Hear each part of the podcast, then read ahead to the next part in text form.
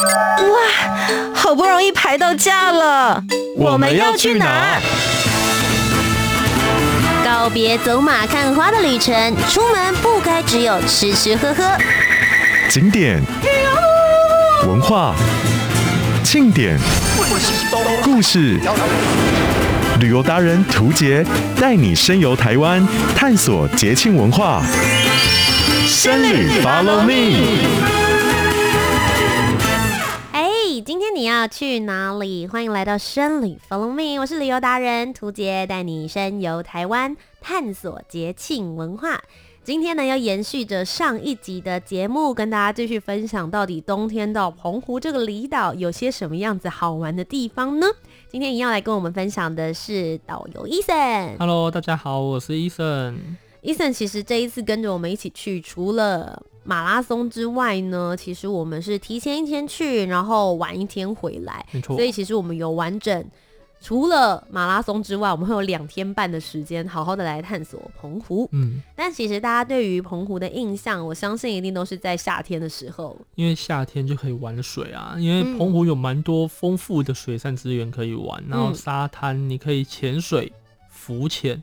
然后一些水上活动，嗯，甚至呢，在澎湖这边其实也是有水下邮筒，可以让大家寄明信片的。没错，那最有名的呢，应该就是会带大家一起去搭船探索南方四岛，嗯，甚至非常出名的水下薰衣草森林。没错，就是大家一下去看的时候，会是一大片紫色的珊瑚礁。相信这个景色呢，也是很多人在网络上面或是 Instagram 上面会看到大家水下的打卡景点。嗯 But 如果是在 winter，也是冬天时间的时候呢，其实水下活动有点被封印的感觉了。没错，除了水温之外，其实最主要的其实是东北季风，就是风很大，造成那个沿岸啊浪也很大，所以没办法进行太多的水下活动，其实是很危险的。那所以这个时候大家冬天来到这边，就要来好好探索有关于澎湖的历史人文喽。那究竟有哪些点呢？今天就跟大家一一来分享。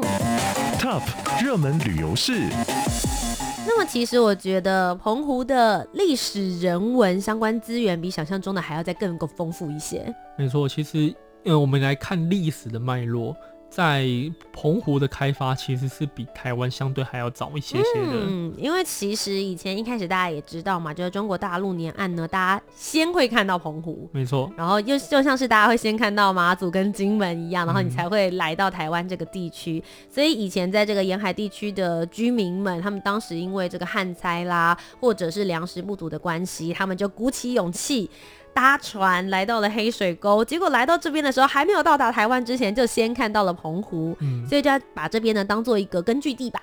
然后包含比如说当时还没有人这么多去定居在这个位置，他们比较像是渔民，就是如果要做一些补给啊往返的一个位置而已。对，所以我们在这边看到，就是很多渔民或者搭船来到澎湖呢，他们会有一个。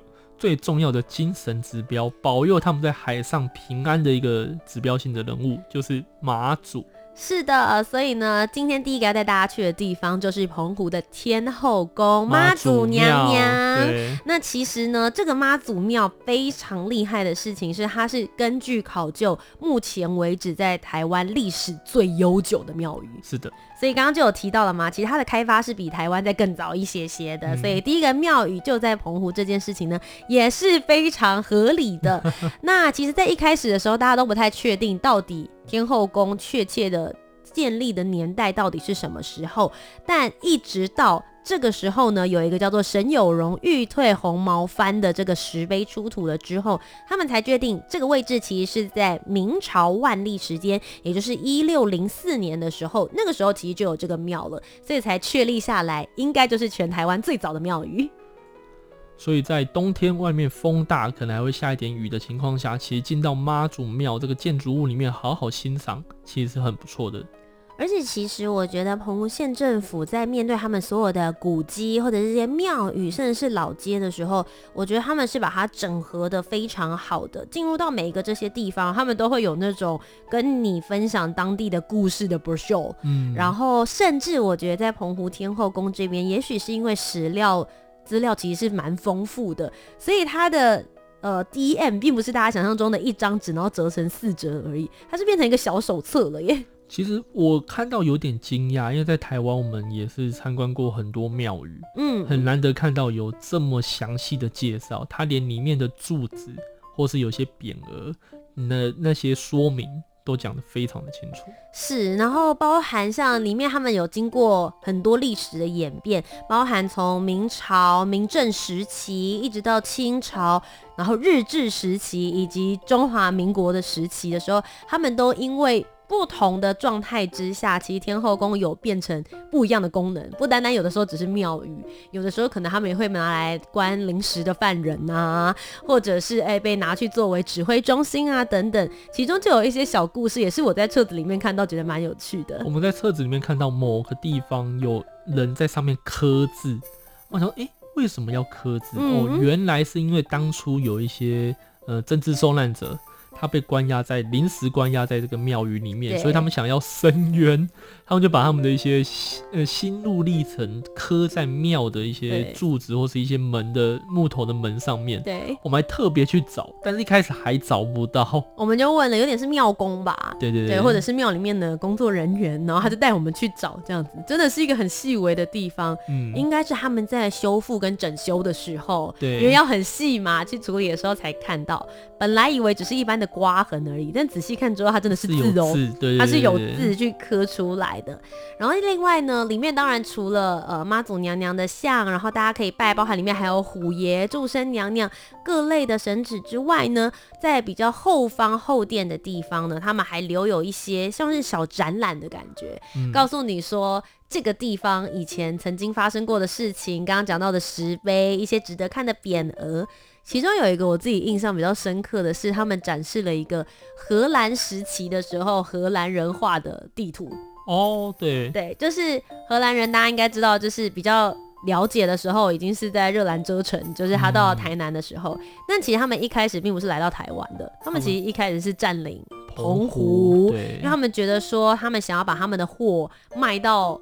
中国对，或者是亚洲这边来的话，嗯、澎湖会是一个很好的根据地，而且他们要补油啊、补物资什么都很方便，所以一开始就先占领了澎湖。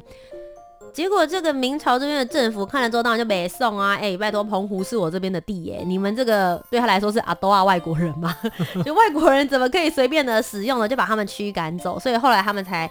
来到了就是台南，现在大家所看到那个区域的位置，最主要是这样的原因。嗯、那因为当时就讲到荷兰很喜欢澎湖这个地方，所以他们来到这边就帮澎湖画了地图，等于是要告诉后面的人说，哎、欸，这里有些什么什么啊，如果你想要干嘛的话，要去到哪边。最有趣的是，这个地图上面居然有标注天后宫。对 对，对就真的是有讲这个妈祖娘娘的庙在当时就已经有了，所以。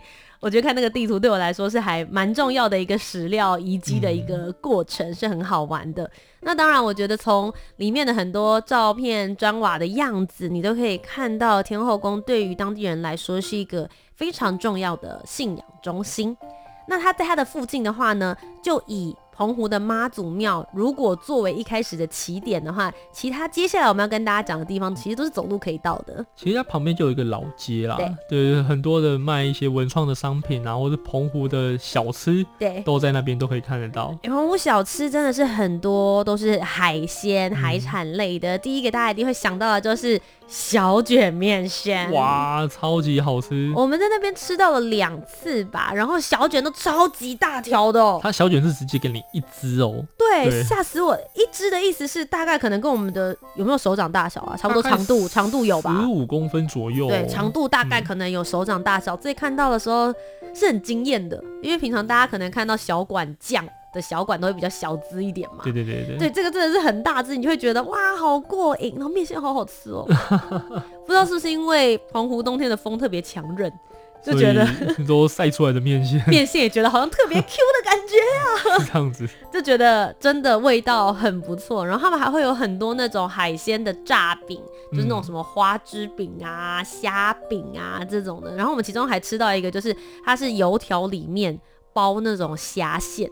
哦，那个很好吃，超好吃的，我很建议大家可以去吃，因为它的口感很特别。你可以想象，就是油条已经炸得很酥脆，嗯、但是里面的心呢，就是那个馅料有点像是丸子类的那种口感，所以外面很酥，咬下去之后里面又很 Q 弹。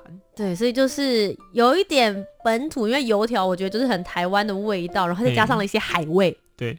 在里面是让我蛮惊艳的部分。那其实，在老街就有非常多家店，对，卖这些当地的小吃，还有他们的花枝丸，就是都没有在含扣的呢。你是真的可以咬得到 花枝本人，对对对对。然后虾子也是，如果他跟你讲说这是什么炸虾球，那也是你咬下去可以有一整只的虾子的，没错。对哦，还有比如说像他们会有炸桂。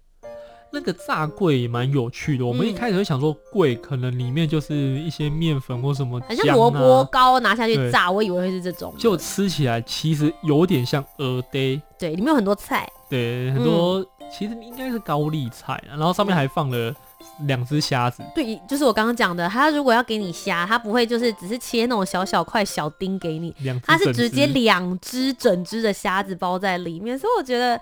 洪湖的小吃，然后你在老街这边可以找得到的，我觉得是蛮多。所以如果你假设晚餐已经打算要吃海鲜大餐。其实我觉得中餐就可以吃，对，你中餐就好，就去天后宫附近走走看看，哪一家你觉得很顺眼，你就走进去吃。嗯。我觉得雷店很少，欸，对，对，对，就我我们其实也蛮常走在路上，然后看看这家招牌，Google 评价觉得不错，我们就走进去了。真的也有很多小旅客问我说：“哎，欸，旅游达人都是怎么选择吃的东西？你是不是很认真爬文啊？然后看别人 推荐什么？”我觉得其实我蛮多时候都是寻求一个有缘，我刚好经过。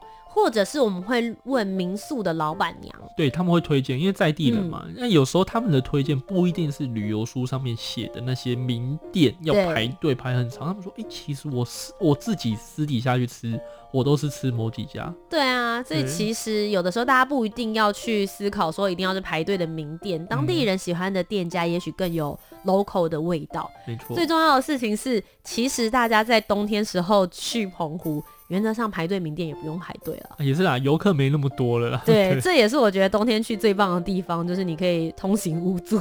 我自己是一个很讨厌排队的人。然后我们再来讲到老街，其实我觉得他们老街规划的蛮好的，因为他们的建筑物，你可以看到某些的那个房舍啊是新盖的，但是外面的那个拉皮都拉的蛮有一致性，那种古色古香的感觉。这个这一点我是觉得做的蛮好的。嗯。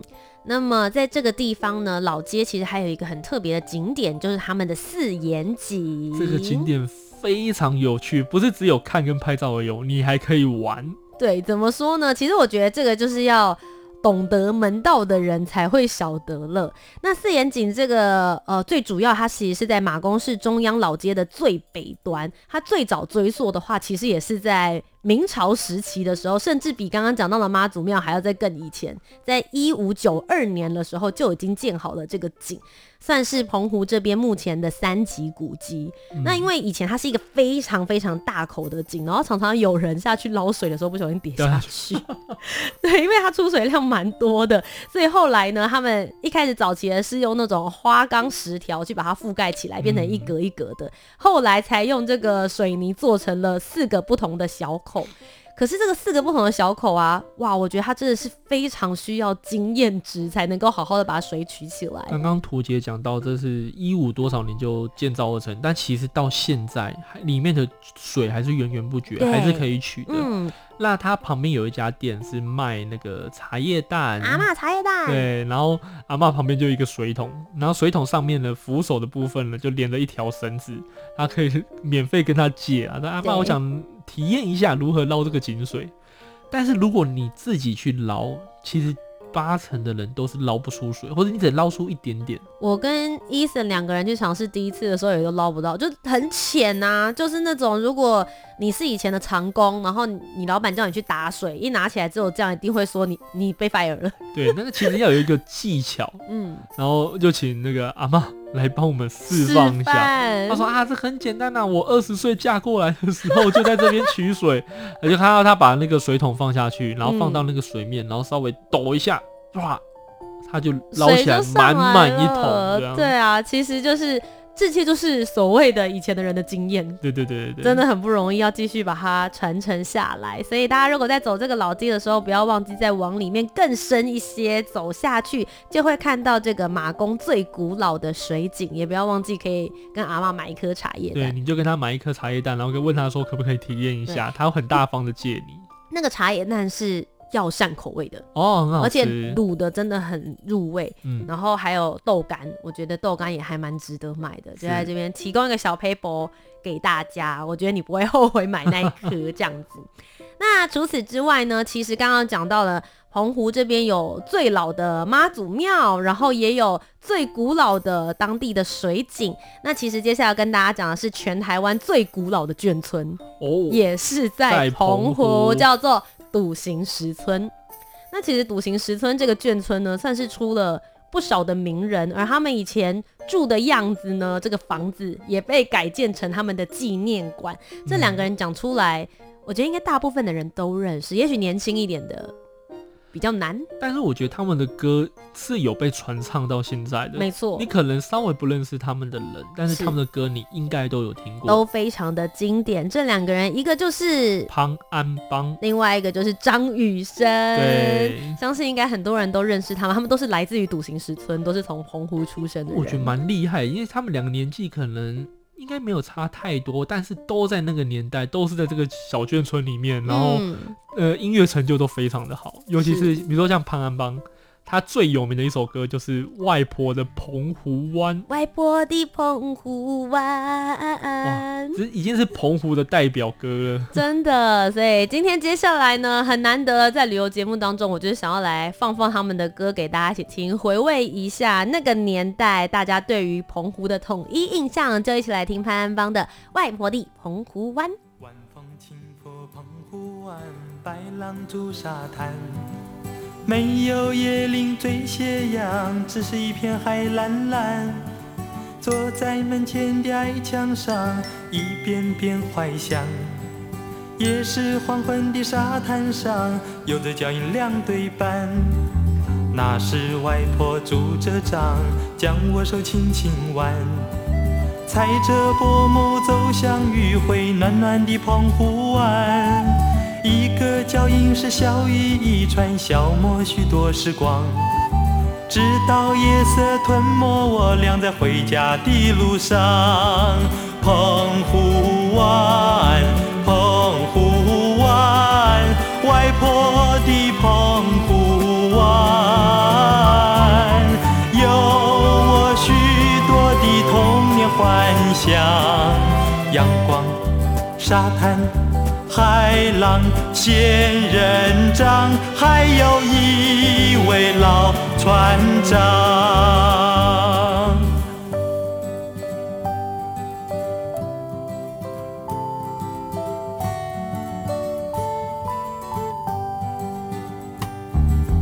晚风轻拂澎湖湾，白浪逐沙滩，没有椰林缀斜阳，只是一片海蓝蓝。在门前的矮墙上，一遍遍怀想。也是黄昏的沙滩上，有着脚印两对半。那时外婆拄着杖，将我手轻轻挽。踩着薄暮走向余晖暖暖的澎湖湾。一个脚印是笑语一串，消磨许多时光。直到夜色吞没我俩在回家的路上。澎湖湾，澎湖湾，外婆的澎湖湾，有我许多的童年幻想。阳光，沙滩，海浪，仙人掌，还有一位老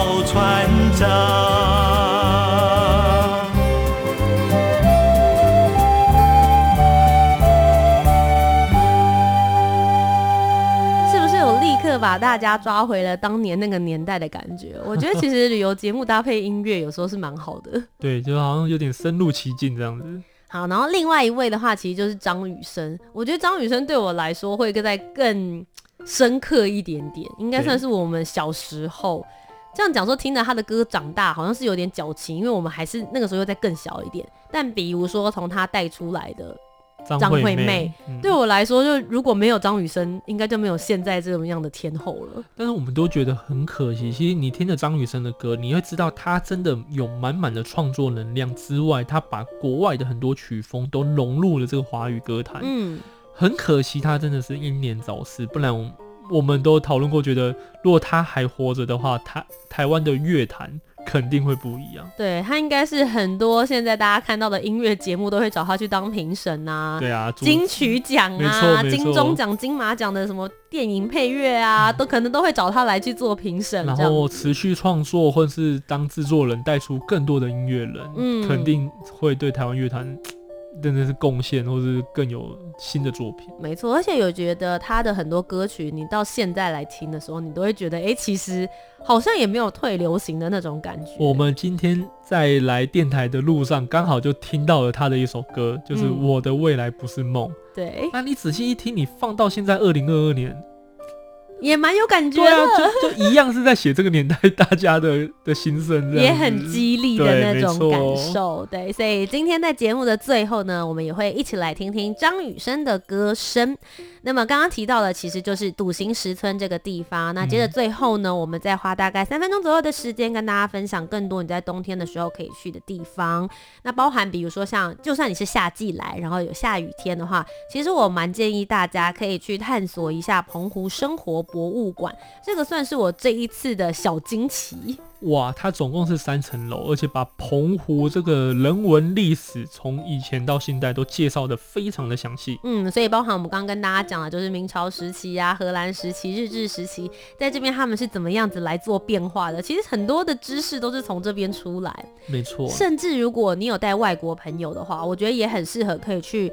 澎湖生活博物馆里面，因为它还有一区是在教说以前澎湖人这边的生活，他们的嫁娶，嗯、对，然后甚至有哪些仪式，穿着是什么，吃些什么。其实我觉得会对于亚洲，甚至是这种离岛小岛的生活的话，会更多的了解。而且最好的是，它的这些介绍牌都有中文。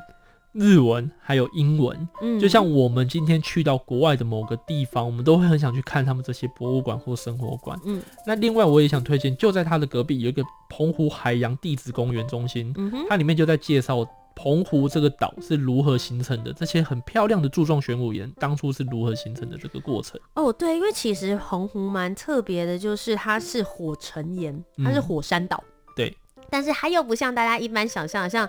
台湾的话，我们是经过挤压，所以我们会有中央山脉，会有特别突出的高山。锥状的不是这样子。对，对，可是，在澎湖的话，因为是玄武岩，然后它当初冒出来的时候，其实是一个比较呃熔岩平地的状态，平坦的状态，所以也会向大家讲到为什么澎湖冬天的时候，东北季风吹来会特别的冷，特别的凉，感觉风很大，是因为它就是没有中间的那个山，能够帮你去挡住，这也是来自于他们非常特殊的一个地质。嗯，而这个地质啊，其实有很多是世界之最，没错，对，包含比如说在这个石头里面，他们如果有特殊的呃，这个叫什么角石吗？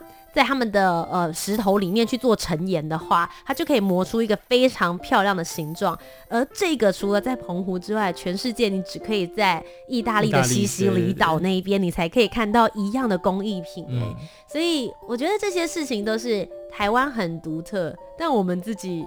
原本不知道的事情，没错，很可惜。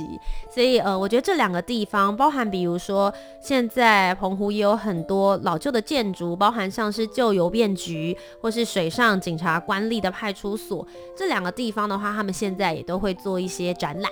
嗯，像我们这次去的时候，他刚好是在做水下考古展。对，你去潜水潜久了，你还真的不知道水下考古原来是这样子做的。我会觉得地上的考古就已经够困难了，因为要处理很多氧化的问题。但水下的话，比如说有海浪啊，东西会随着飘啊，你要怎么样子能够知道他们是出自于哪里，谁属于谁？其实有的时候是蛮困难的事情。是的，很佩服这些水下考古员。所以这一次呢，在冬天时间来到了澎湖，算是有。让我对澎湖有更新一层的认识，嗯，也是因为这边的风比较大，所以我们就找了很多室内景点，意外的也吸收了很多的知识以及历史人文。那其实我之前来澎湖的时候都没有好好把这些历史人文景点看完，觉得有点可惜，所以这一次来补完之后，我就更认识澎湖。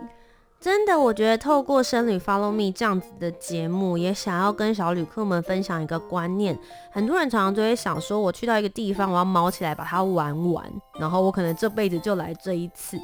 但同样的地方，你去一次、两次、三次，甚至会随着你的年龄不同，你所关注的议题不同，其实你会看到很不一样的东西。其实不用给大家自己的旅程一个设限，说哦，我我去过这样子就好了。也许再过了。